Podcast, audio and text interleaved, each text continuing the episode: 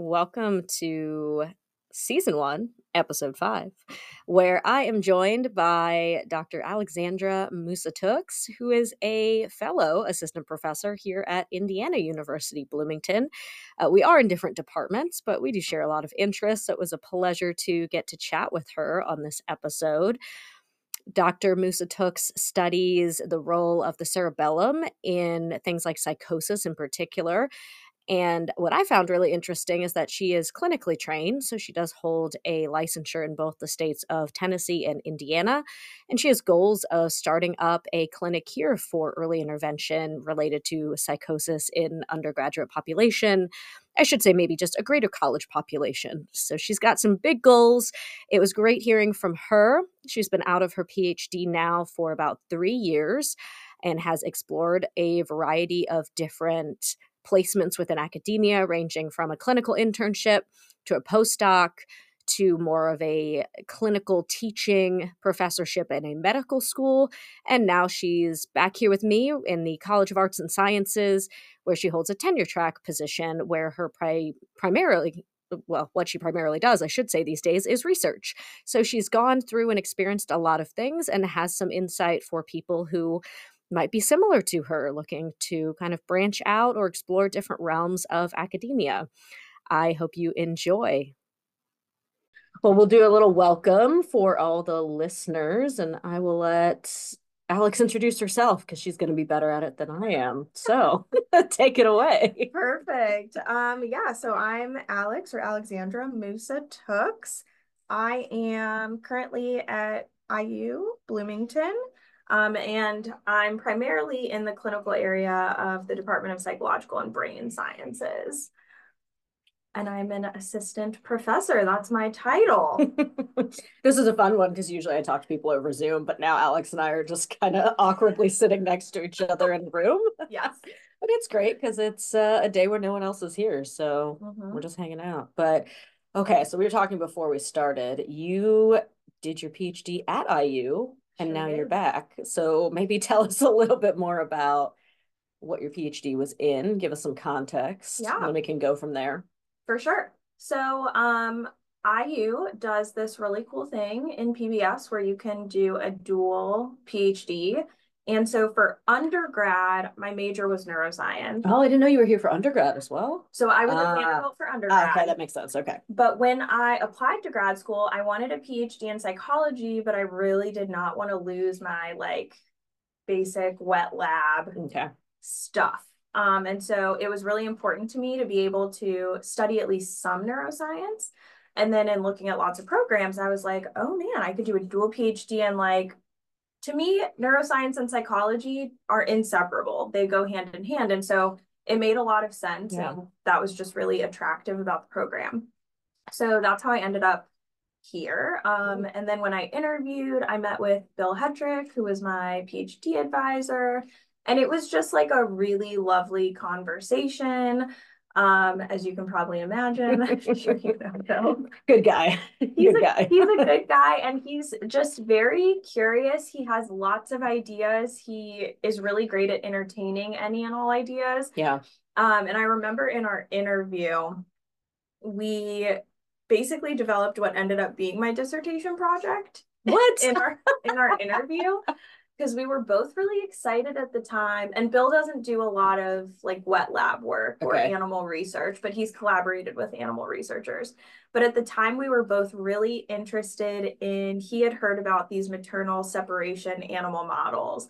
Um, and I was really intrigued by those at the time, given some of my undergraduate research background. And we just really got to talking about that and eye blink conditioning, um, which he does a lot of in the lab. And yeah, just like spiraled into this huge project. That we That's hysterical. About. I love that. When has that ever happened before in anyone's life? Uh, very rarely, I would think. I remember interviewing for my PhD and being like, so I like language and I want to learn how to do MRI scanning. And yes. my advisor was like, okay. We got you. That was it. that was like about the extent of it. That's how most of my interviews go with uh, potential trainees. But yeah, it was it just like it flowed really naturally, and I was like, I want to work with this dude. Yeah. Um, and yeah, I think I also got, I reached out to some programs and got a lot of feedback of like, if you're coming into our clinical psych PhD, like you can't do animal work or like Oh, you can't interesting. you can't take the neuroscience classes or Hmm. have a neuroscience mentor. And yeah, I just remember being really put off by that. Like these are inseparable. Like why Yeah. are you barring me from That's super crazy. So Yeah. during your PhD, so you did psych and neuro, yes. then you obviously had to do clinical training Yeah. throughout that. So how did how did that fit? Yeah, it actually fit pretty well. Okay. Um, I love clinical work. I didn't know whether I would or not going in. It's really hard um to get clinical training prior to being in like a graduate program. Yeah, sure. Um, so a lot of students come in not really knowing for sure what that will be like. Yeah. Um, but a lot of our kind of internal and external practica are day long and kind Okay. of contained. So we have a bunch in Indianapolis. So I would go to Indianapolis for the day, Hmm. and that would kind of be my clinic day. And then I would come back, which the physical separation makes it really nice because you can kind of turn off a little bit more. Um, Pop on a nice audiobook on your way home. Like, that's gonna clear the brain. that is 100% what I do. I got through a lot of Yeah. audiobooks. I love audiobooks. which is great. Um, yeah, and yeah, it, it felt contained enough that I was able to kind of manage. Um, at the time for my PhD, I was doing animal research um, and some imaging work, but Okay. that a lot of the imaging data was part of Bill's R01. Right. So that was already being collected, and I didn't have to manage like research participants. And some people might disagree with this, but I feel like with animal work, it can be a little more structured and contained. Like I, you know, schedule out my timeline. Right. The rodents are there when I need them. They don't go to work. They don't. They don't go to school. They're always at work. They're always at work. That's right. Yes. um. So that made it. I think that made it That's funny. easier to manage. Okay. But there are a lot of students in the program who are neuroclinical dual PhDs who are doing Right. clinical work and and make it work. Do you get a lot of, or did you get a lot of say in where your placements were, or was it more kind of predefined? Good question. So at the time, there were few students in the program, and we had a lot of options for Okay. practicum. Um, and so it was kind of like a ranking semi-matching system Okay. where you would kind of rank your top three for the coming semester or the coming academic year. And then our director of clinical training would Mhm. do fancy behind the scenes stuff and like figure out who would get priority for which sites. Yeah, yeah. Um, often based on like your area of interest. So I study psychotic disorders, and Mhm. so we have had one option at the time for um, a psychotic disorders practicum. And so if you studied that and like really wanted to make that your training, Mhm. you would probably get priority for that one. Or kind of as you were getting closer to finishing the program and going on internship, you would get priority just based on, you know, what you needed to still fit in in terms of Okay. training. And your internship, so in speech language hearing here, we do some PhDs that are very clinically oriented, where they get all of their coursework to be a speech therapist Mm. and they do research to get a PhD. And then after, you have to do what's called a clinical fellowship, which sounds similar to an internship. Yeah. But ours typically, like you can do the fellowship anytime after you finish the hours and the coursework, even Mhm. before you graduate with your PhD. Yeah. Did you have to wait to graduate and then do your internship, or was that like a choice? Good question. So, um, you have to complete the internship before you are granted your Oh, PhD. Okay. If if that's the kind of sub path you're taking. Some people Okay. never do internship um, because they are interested in clinical questions but don't want to go on to, for example, getting licensed. I see. Okay. So if you're interested in getting a clinical license, Mhm. you have to do the internship, preferably Yes. before you graduate. yes. Got it. Okay. Um, yeah, and so some people, like for me, I finished, I did my dissertation defense before I went on internship. Okay. So I was done with all my classes and everything related to the like academics of the Mhm, program. mhm. And then I just went on internship and then I That probably felt nice. it was very nice. Highly recommend. Yeah. Um, because it's hard when you go on internship, you're 100% clinical. Yeah. And clinical work, you know, it's supposed to be a 40 hour a week uh, kind of situation, but it always bleeds into other times and spaces, especially with documentation. Mm -hmm. And I think mm-hmm. a lot of people who don't defend their dissertation beforehand just feel like you never stop working because you're working all day and then you're working on your dissertation in the evenings and that like mental mm-hmm. task switching is also really hard and that sounds terrible yes i'm sure people have rocked it but i i don't do well in the evenings so mm-hmm. i would be comatose probably on a couch yeah. by the time i got home. Yep yep yep. Yeah so was glad to get that done. But you were um, probably applying for jobs during your internship right? So was that like also a little bit of a juggling thing? Yeah so a combination of applying for jobs and applying for postdocs and okay. seeing what landed. Mm-hmm, um mm-hmm.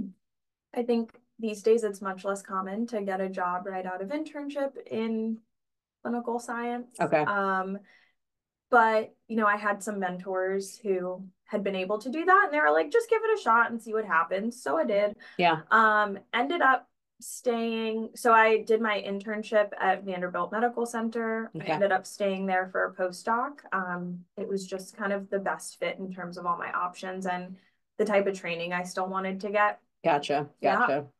Then you were thinking what next what what next um so it ended up kind of working pretty seamlessly. Actually, a- after postdoc, I didn't even apply for other mm-hmm. positions okay. formally. Um, I stayed at Vanderbilt and transitioned from a postdoc fellow to an assistant professor there. Tenure track. Um, not tenure track. Okay. Yes. Gotcha. So it was a um yeah, non-tenure track position. Mm-hmm. Is that like and, a research assistant professor? Is that sometimes what they're called? Yeah, so I know it's different terminology depending on where you are, which is kind of confusing. Yes, medical centers have a lot of different terminology. So yeah. there are different kind of they call them tracks. Okay. Um, so there's like a clinician educator track. Okay. That's someone who might be primarily clinical work. Mm-hmm. Maybe they're doing some research. They're probably involved in training residents or fellows. Um, medical residents or fellows, so usually psychiatrists. Mm-hmm. Um, or you might be like a clinician researcher track. Um, that's okay. someone whose primary role is probably research and they're doing a little bit of clinical work. That tends, at least where I was, tends to be the tenure track kind of. Role. Okay. Okay. Um, yeah. So I was in the clinician educator track for that one year. Gotcha. Not tenure track yet, but with the hope to transition to that. Okay. Um, in a medical center, a lot of your funding comes from what you can generate. So it's either grants for the research part and then your clinical work. Yeah. Um, and so it can be really hard to make that transition to yeah. being grant funded. And that's kind of what would have pushed me over to the tenure track was being able to get one of those grants. That's super stressful. Like sure I know in, in, our field we call it like soft money jobs, right? Where you're yes. and that's often in clinical situations because your hard money is your clinical hours that you're willing to put in. Yeah. And your soft money is how much you can sell your research to people who want to fund it. But yes. it's a complete I mean, you have to get started from scratch, right? You have to build that network. You mm-hmm. have to mm-hmm. get one foot in the door. Yeah. Whew and I, I think maybe this is true for you all as well. You can get stuck in a place of, I'm not getting my grants, and so I need to pick up more clinical work. Yep. And as you pick up more clinical effort, you just can't work on grants in the same yeah. way or work on research in the same way to get the grants going. And then I think that often ends people in a very large percentage clinical role when that's maybe not what they wanted to do to begin with and it can get be hard to kind of dig yourself out of that that's a fairly common cycle i hear a lot with yeah. people who not just i mean psychiatry is obviously one that's common but mm-hmm. in my field of just stroke neurology too mm-hmm. that's very adjacent to what we do it's yeah. like stroke neurologists can make a lot of money four days a week clinically, but then they have no time to do any really cutting edge research or write grants. Mm-hmm. So unless you've got a mega lab with a bunch of people to help, yep. which I'm assuming you probably didn't at that time. I didn't. No, I wasn't old enough. you're just I wasn't first year. You're like, how do I do this? yeah, yeah, yeah. yeah. Are we ever grown ups? It's a good question. Good question. Not the right podcast. Not the right podcast. But anyway, so let's land ourselves back. Yes. You you came full circle. You're back I, here at IU. I came back to IU. Yeah. Um I yes. So because of this really kind of challenging strategy you need to have in a medical center. Um, I felt that a lot of times I needed to be much more practical about what I wanted to research, what grants I wanted to put forth, or how I was spending my time. Mm-hmm. Um, and I tend to not be so practical as a person. Yeah, um, yeah, yeah, yeah. I am someone who is really curious, likes to. My favorite part of my job is being really creative okay. and like having unique, yep, different ideas. And so that just wasn't going to be sustainable in a medical yeah. setting where I had to make sure I got a grant. Um, because I think the grants I submit tend to be a little like more out there and a little more risky.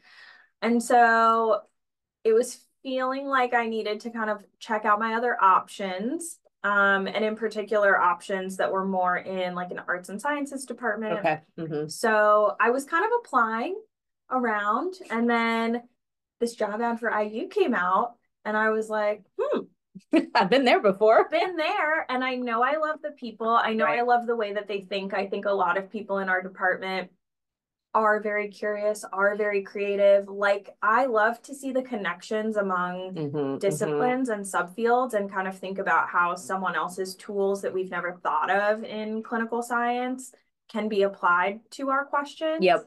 And so I was like, ooh, I, I'm really missing that. And I want to apply for this job in my mind, I was like, they're never gonna even consider my application because it is I, harder.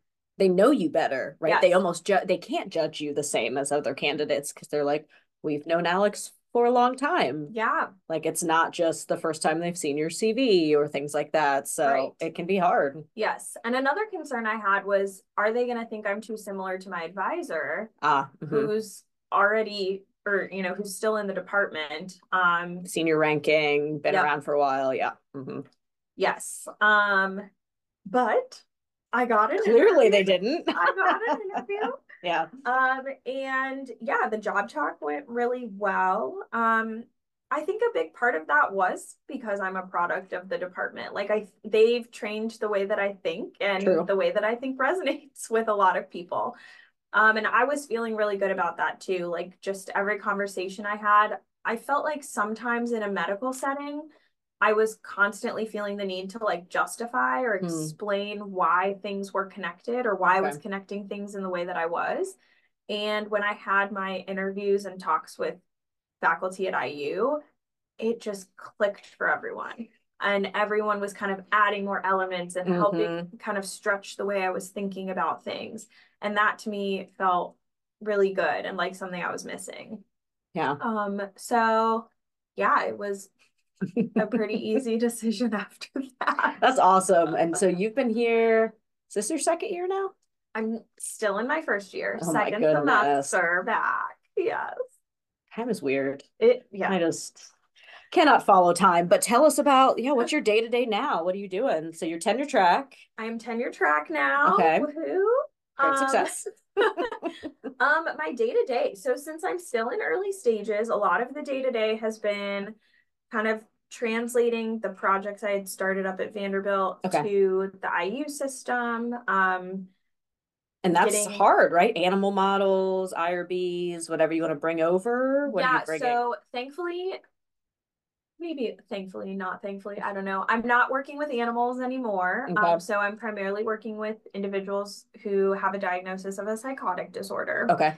Um and working a lot with like different behavioral paradigms and neuroimaging. Okay gotcha. Um but yes so i had kind of an irb that was already approved at vanderbilt where we were starting to recruit some participants but it was in a medical set- setting yeah. um and so had just a lot of kind of different recruitment and retention procedures mm-hmm. than here where I'm primarily now recruiting from the community rather right. than the hospital I was working in. Um, and so yeah, a lot of like translation of that IRB, getting feedback from just a new IRB that has different thoughts about procedures, Yeah. trying to integrate and update all of that. Um, getting new equipment purchased Oh. and up and running. Um, getting my tasks up and running, making sure they work the way that they did previously. So that's kind of one portion of my job is just like setup, Yeah. which is a lot. It's a lot. It is a lot to manage. I remember it well. Slash, it doesn't end. It's- So yeah. just, I'm- just an starting to gather FYI, six six years in. Ugh, Nope. Equal amounts of setup, I feel like. But it looks different Yeah, because yeah, you have more people to help yes. someday. Yeah. I'm I'm hopeful, especially on the IRB end, that it'll get better. Yes, it does. Yeah. Can confirm. Um, and then another portion of my time is continuing. So I had a grant that I had applied for Mm. at Vanderbilt, um, and I got feedback on that and wanted to resubmit. So translating that, doing a lot of writing related to grants and grant submissions, and also kind of finishing up projects I had at Vanderbilt. So Sure. writing related to manuscripts. Um, and then yeah, right now we're in recruitment season. So It's real. trying to recruit some cool students who want to think about interesting questions with me. Very cool. Um, PhD, undergrad. Do you do you do masters? Is there a master's option? We do not guys? currently have a master's option. Um, so recruiting PhD students. Okay. And then I feel like I've been fortunate enough that I'm teaching abnormal psychology and there have been quite a few undergrads in that class that have been really excited about the psychotic disorders section of the class. And Nice. then they're like, I want to do research. And I'm like, perfect. I have the best lab for you. That was totally me as an undergrad. Yes. Talk, took abnormal psych and called up the professor and I was like, let's let's make this happen. Yes. And here we are. Yeah, yeah. So I have a, an undergrad that's working with me now who's been great. Um, yeah, those are, I would say, are kind of the biggest portions of the job. I really miss my clinical work. I was gonna ask about that. Yeah, how you Ugh. think you might integrate it perhaps in the future or Yeah, so the goal maybe five or so years from now, okay. realistically, maybe 10 years from now, um, is to get a first episode or early psychosis program um, up and running Okay. that is either kind of run through our department or we have a departmental clinic um, that Right. primarily treats anxiety um, or depressive disorders. Um, so maybe trying to get like another arm within that. Would be cool. Um, or with this new hospital we've got in Bloomington, um, thinking about whether we could get a program running um here. And Yeah. so I would love to get that up and running. One for like my own ability to do clinical work and practice. Mhm. Um, two, I think it would be great for the grad students to have another practicum option that's local. Um, Definitely. Yes. Um, three, I think just when I was an undergrad, there are some services here for individuals with psychosis, but it tends to be more chronic forms of the disorder. Mm, okay. Not a lot of early intervention, which is our new gold standard, is to intervene in the first two years Okay. of the onset of the first episode. Yeah. And so I would just love for that to be a resource for people here, especially with such a giant campus Yes. college students are at that transitional age and we don't really know where they go if you know they have symptoms that then become untenable as a student right Yeah. those students might drop out they might just kind of struggle for the rest of their schooling and i think True. we've got good interventions now to help with that That's true. I mean, we have what, 40 to 50,000 students on this campus. Yep. It's it's not a small number. it is not a small number and when you think about like prevalence of schizophrenia for example is about 1% of the population if you think about psychotic disorders broadly it's about hmm. 3% Oh wow. so Yeah. one to three in every hundred people you're interacting with Mm-hmm. might have or develop a psychotic disorder. That's right. Um, So it becomes a big number when we're thinking about that many students at that critical age. Um, Yeah. yeah, so I would, I would, that's the dream is to be able to have some sort of clinic like that. Um, some of my research is also moving more intervention based. And Okay. so I think it would just be a great space for like all the things to happen. It sounds like a win-win-win-win. Yes. So in the meantime, I know that this is the case with some clinical professions. Do you have to do something to like maintain your licensure? Like, is there a number of hours you have to do or like continuing ed? I know it's Yeah. the terminology is different, but It's mostly continuing ed, so Okay. you don't have to have like practice hours to maintain your license. Um, which is kind of interesting. it is interesting, right? But that. it's similar in our adjacent fields. So Yes. that's what I was wondering. Yeah, so mostly continuing ed, and then there are other things that count for the CE credits, like Okay. writing papers, um, Oh. attending conferences, Okay. speaking at conferences. Um, yeah, there are a lot of supervising clinical training. Yes. Um, That's so how a lot of our people keep their hours Mm. up. Yeah. yeah, Mhm. so I will continue that. Um, and yeah, having to do that for two states because I was licensed Oh, in shoot, that's right. and came and got licensed in Indiana, but Yeah, that just good at test taking, I'm sure, at this point. or hopefully you're done actually. I hope Now you can I just am maintain things, Oh. right? hate tests. I hope I'm done with them. It's funny how many academics, me included, are like, oh my God, I hate tests. And it's like, Mhm. wow, yeah, well, you don't have to be a good test taker to end up here. You don't, no. You just have to be a good enough test taker. The good enough standard is my favorite standard.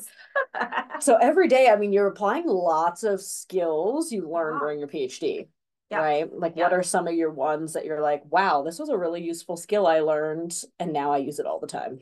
Oh, okay. So one of the biggest ones has been um it, I mean it goes back to this like good enough kind of mentality. Um I think when I started grad school, I was someone who if there was a deadline, like I got it done a month before. Ooh, And ambitious. I like it. well, at the start of grad school. But as you're in grad school, like you have all these other responsibilities that start to pile in and like some stuff just has to go a little bit. Um I had a Yeah. faculty member kind of describe to me like we're constantly juggling and there are certain things we juggle that require us to put other things down and you have to be okay with putting some things down for a little bit and Right. letting them kind of be on the sideline. So when you're working on a grant, that's a huge thing to manage and maybe writing papers has to be put to the side or Yep. getting back to the committee you're on about something, you know, maybe I need two or three emails reminding me, and that's okay. It doesn't Yeah. mean I'm failing. That skill I think has been most valuable because as you become a faculty member, there are even more things you now have to juggle. Um, and other people juggling other things that you have to juggle. That's right. And so, yeah, just kind of learning what's good enough. This has also been really important when thinking about submitting papers. Um, so I think as a grad student, you like it's your work, you know, you want to put your best foot forward. And I think I used to spend so much time trying to make it perfect, right? So Yep. it got an acceptance immediately. Which But doesn't no- ever happen. But no paper gets an acceptance immediately. And so Yeah. I think just like Once in a lifetime, maybe. yeah, changing your expectations on that to say, you know, this paper isn't perfect, but it's good enough to get sent out for review because reviewers will always have Exactly. feedback.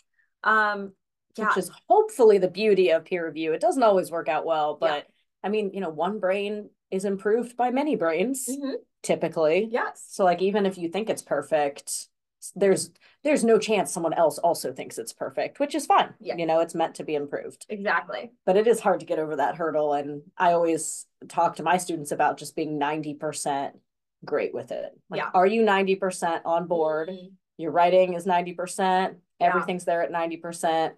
We got the wiggle room because we need it. Like Yes. people are going to give us feedback anyway. Yeah. Yeah. I think that's a perfect way to think about it. But that is definitely a skill I did not have coming into grad school that I think, Yeah, undergrads were taught to turn in your best product and there's no typically yeah, no, no, chance to review it. feedback.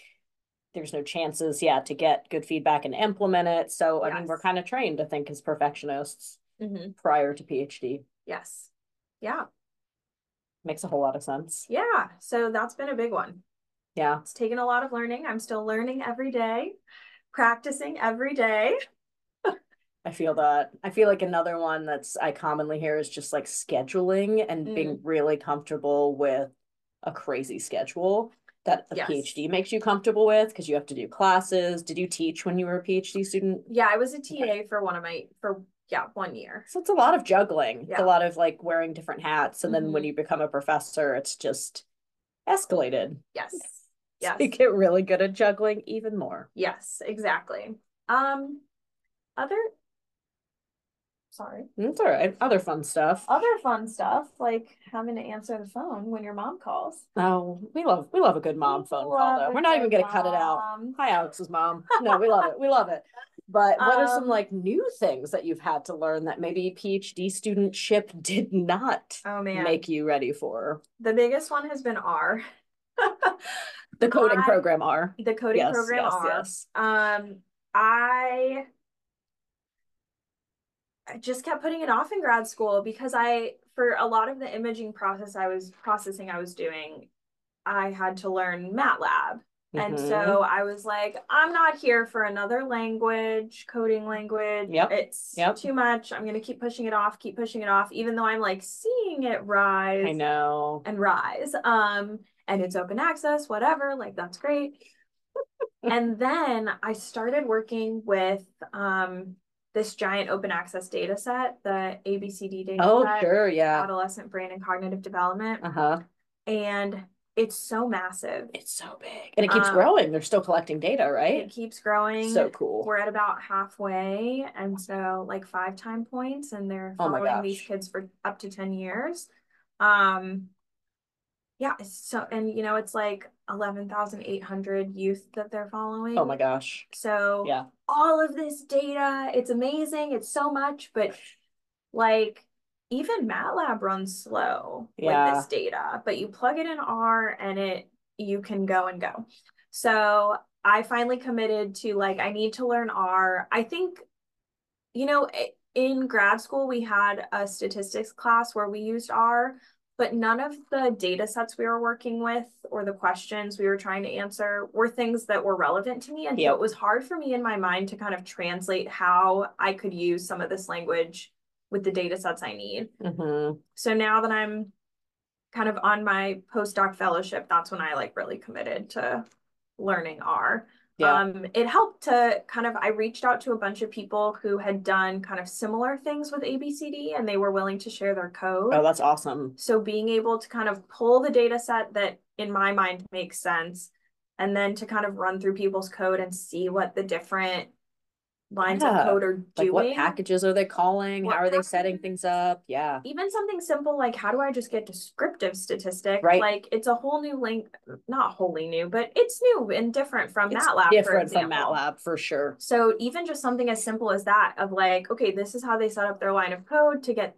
descriptive statistics. And like, I understand what this data set looks like and can kind of start to translate Yeah. that has been very helpful. And now I love R. Um, yeah, it's, and it's so helpful for this data set. Um, and you know, like it's become more popular. So there are grad students that are using R. And now when Mhm. they need me to look at something or want to talk to me about something, I'm not like, uh, Help. yes.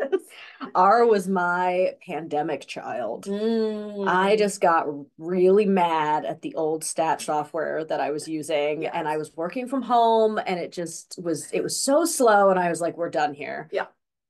And so we we set off on this journey of R in 2020. Thanks pandemic. That's the one thing I'll thank you for.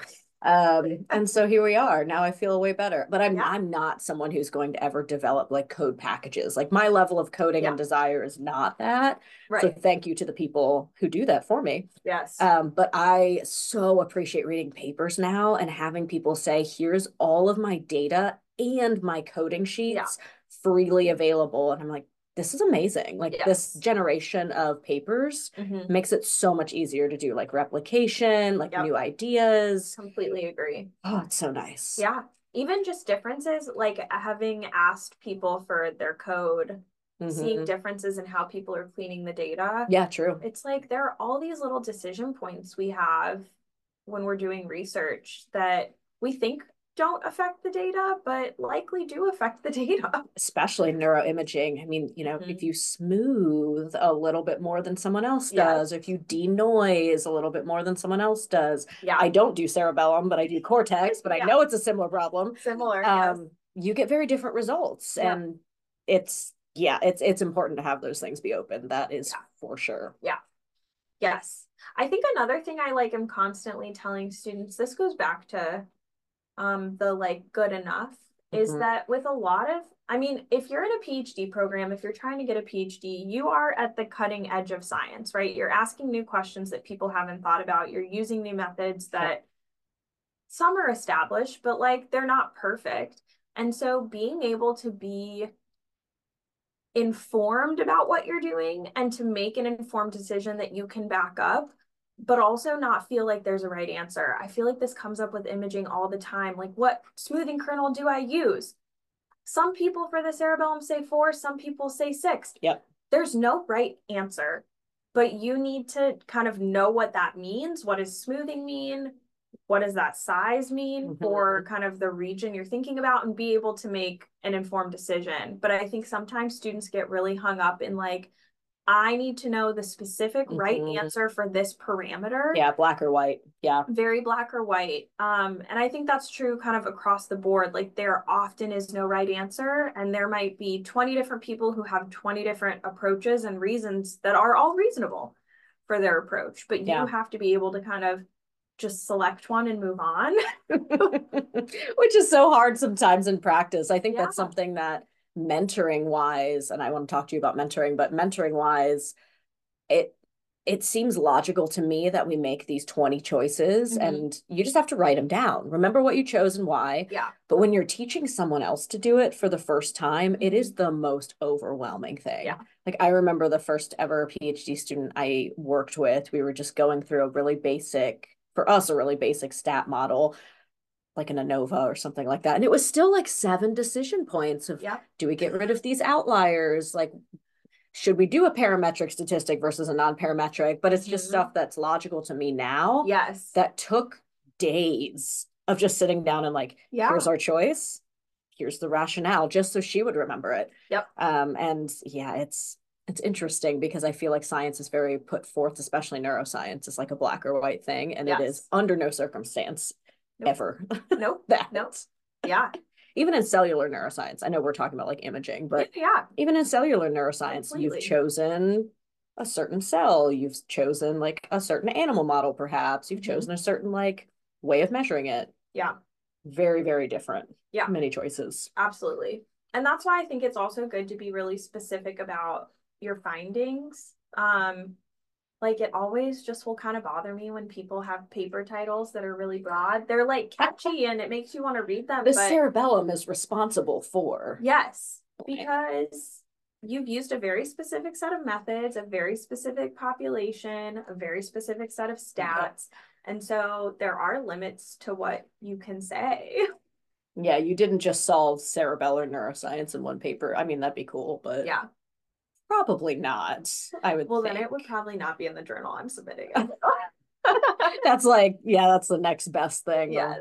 But even some of those big journals that love those flashy things, you Yeah. still really need to read very closely. hmm Yeah. I don't know. I don't know. But anyway, yeah, I wanted to talk about like mentoring. Yeah. Is that something you got to do during a PhD? And is that something now that you still really actively like have to Mhm. learn?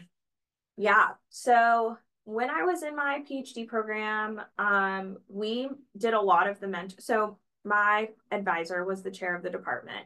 And so had a lot of responsibilities, couldn't be in the weeds in the lab with us for every little thing. Mhm. Um, and so we kind of had a structure where we got mentorship from the PI, but then we were really, as grad students, in charge of mentoring like any of the undergraduates in the lab. Cool. And they were kind of working with us on certain projects. Mhm. So I feel like I got a lot of undergrad level mentoring. And you had a pretty big lab too. We had a pretty big lab. Yeah. So I was mentoring like three to four undergrads at a time. A lot for a PhD student. Yes. And we we tend to like kind of we have a kind of step up model where they, you know, come in, they help with like data cleaning or Mhm. something. As we see that they're proficient in that, then we kind of step up to like joining study visits and then Gotcha. running study visits and then kind of developing hopefully their own project that they Mhm, can work mhm. on.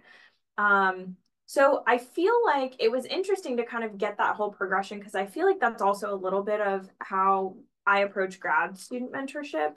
obviously not they're coming and doing data cleaning, but yeah. they might come in and their first year project might be something with existing data in the lab. And we can kind of yep. get a sense of where like the stat skills are, the ability to kind of think about the questions they're interested in. And then we work up to, you know, eventually the dissertation project, which should be kind of fully their brainchild. Mm-hmm. um, uh, so, and you know, they might be managing a lot more of the running participants, data collection, True. data cleaning, like that kind of stuff. So, yeah, I feel like it helped, but it's very different mentoring undergrads than it is mentoring grad students um, who in many cases in our field are coming in having done work in different labs and yep. so there might be some good habits or not so helpful habits different that, habits yes, yeah that's right that we need to kind of work through mm-hmm. um it's also an interesting time of balancing like i'm still your mentor like i still have knowledge that is helpful to you and I want you to be independent and yeah. like figure out, start to kind of grow that independence and figure out who you are as a scientist, like True. what you're wanting to do when you graduate and kind of move towards your next stages. And I think that balance can be tricky. Whereas with an undergraduate, that level of independence remains kind of contained. Yeah. It's like yeah. levels within a sub level. Yeah, no, it, ma- it makes perfect sense. And it's it's tough with grad students too. And and being also younger women in science, yeah. I feel like is a different, also a different game. We won't talk oh, about yes. that here, but um, I think podcast. that yeah, next podcast. I think the team aspect is really important of mm-hmm. having other people that you're able to say, "Hey, I don't actually know that much about this method." Yeah. But my colleague over here does. Absolutely. Meet with them, come back to me, let's have a brainstorm. Yeah. That's something I became a lot more confident in mm-hmm. like several years down the line. Yeah. I think in the beginning I was like, I need to be good at all of the things mm-hmm. that my grad student needs me to be good at. Yeah. And six years later, I'm like, nope, I'm just that's just not my thing that I'm going to be good at, but yeah. I do know who is. Absolutely. and I think that's so important for team science. Like I yeah. I guess I started talking with you about how I love kind of thinking interdisciplinarily. True. And like imaging is a perfect example. If I had to put myself in a box, it would not be that I'm a neuroimager. Mm-hmm. I use neuroimaging tools. And the exact same. I am not a neuroimager. And so when it comes to thinking about all these parameters, I am thinking about them in the same way that my grad student is, where I'm trying to read lots of papers and take in some information decision. But if you want someone who can really deeply think about that, I'm going to send you to one of the faculty that is a neuroimager, that yeah. is curious about imaging right. as a method, or is the MR physicist That's right. who just kind of knows it in and out. And I hope that's something my students also take away is that like you don't have to know everything and science is I think best when it's team science. Um, I've personally been trying to learn computational modeling um, because I think it is really valuable for some of the tasks that I'm using. And yeah, I'm like, I'm not an expert in that. And so I even still have to go to my cognitive science faculty who just that's their bread and butter. Like they know this in and out and they know I don't I am at a point where I don't even know what things I don't know. and I can recognize that and go ask my colleagues so they can tell me the other things that I should be considering. That's right. That's right. I'm on like a first name basis with most of the staff at the IU Statistical Consulting Center at this point. Love that. Yeah. I'm a I'm a good statistician, but it's one of those things where you say, can I do this better? Yeah. like how can I do this in the best way possible? Yeah. And it's really nice to have those resources, mm-hmm. I feel mm-hmm. like. Yes. But anyway, I won't keep you here all day. So you told me in five, ten years you want to start a clinic, which would be yeah. awesome. Yeah. What other goals do you have in that time frame? Um, so yeah, good question. I so in in the context of starting the clinic, shifting the lab more towards some more intervention based work. So I just having worked in the clinic for so long, it's just so valuable to be able to see that work that I'm doing on the more basic end be applied to right. treatment and like see it help people in the moment. I think sometimes clinical students, when you're in grad school, you get into this, oh, but when I'm in the clinic, I'm only helping one person. Mm, But if I, you know, make an important discovery, I could help lots of people. I and I think you always oscillate between that argument and then now I'm in a period of, yeah, I'm doing these things, but like it's going to take years and years and years for them to get to people. But when I'm in the clinic, I can impact some person's day Yeah. or life kind of right then and there. And so it's always a balance, and I want to have the balance. And so having an arm of my lab that is more intervention focused, thinking about that kind of individual while still maintaining the more basic, like Absolutely. we want to try to push things forward more broadly is a goal of mine. Um, I also often entertain the idea of having like a higher administrative role in our program. yeah. mhm. Um, so director of clinical training is one that maybe Okay. seems attainable, maybe in 10 or so years.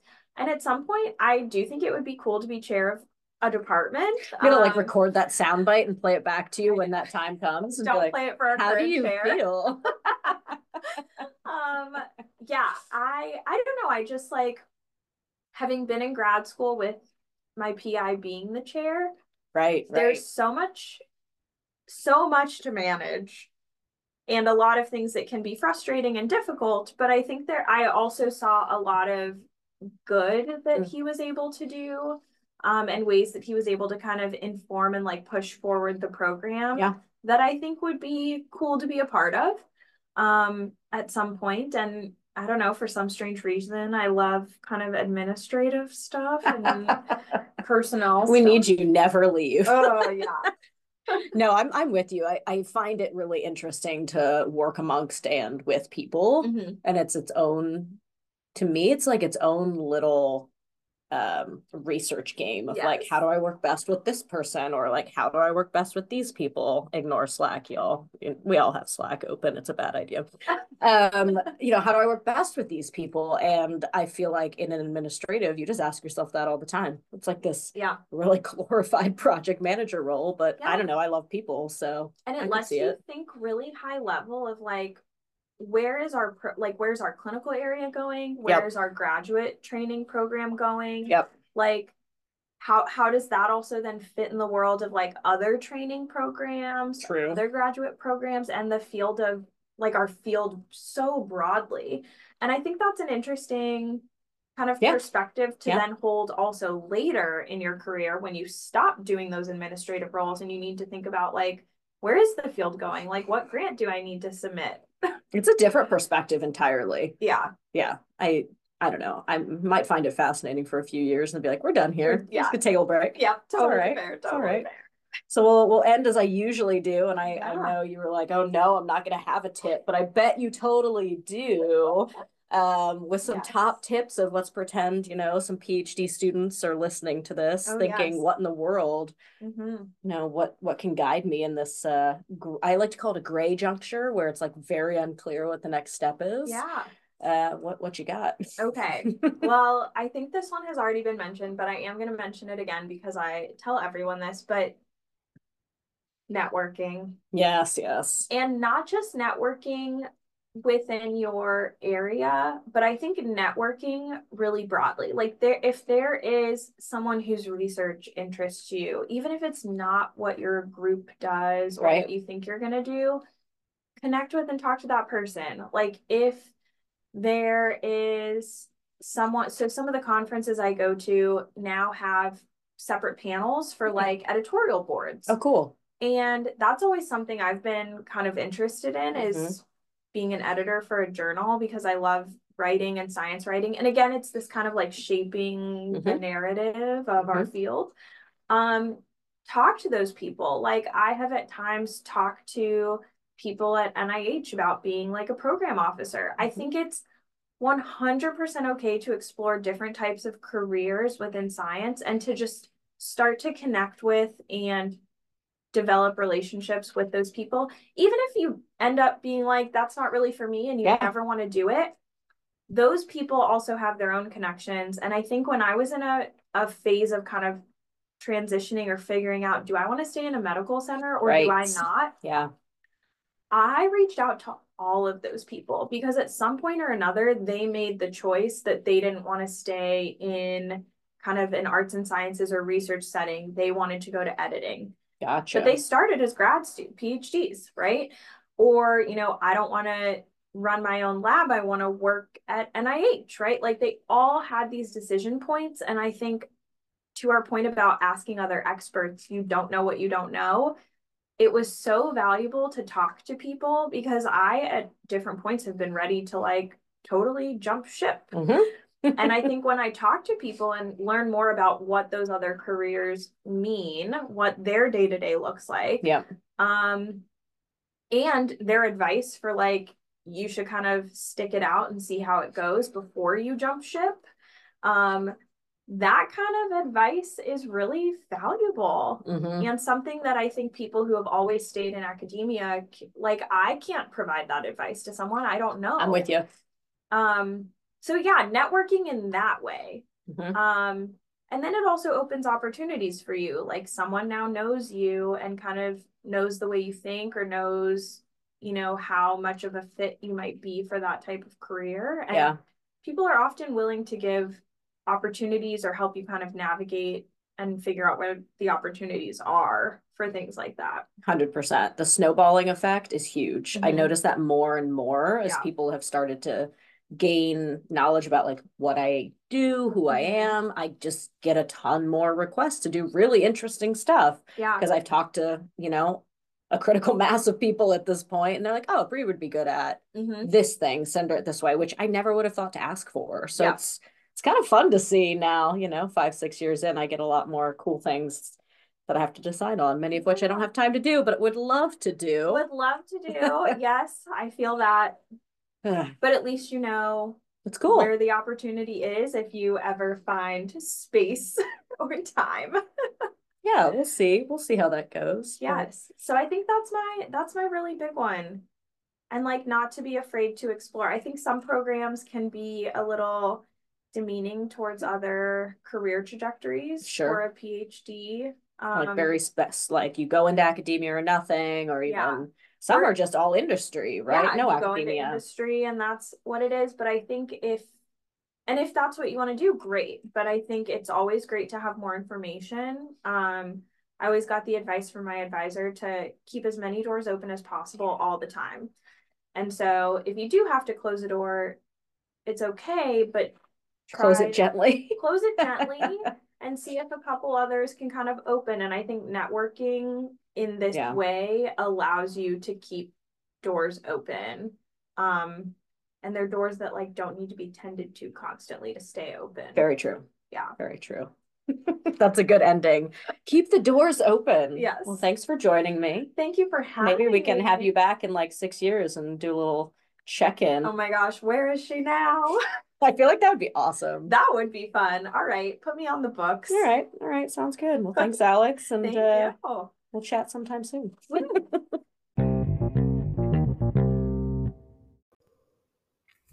Thanks so much for tuning in. See you next time.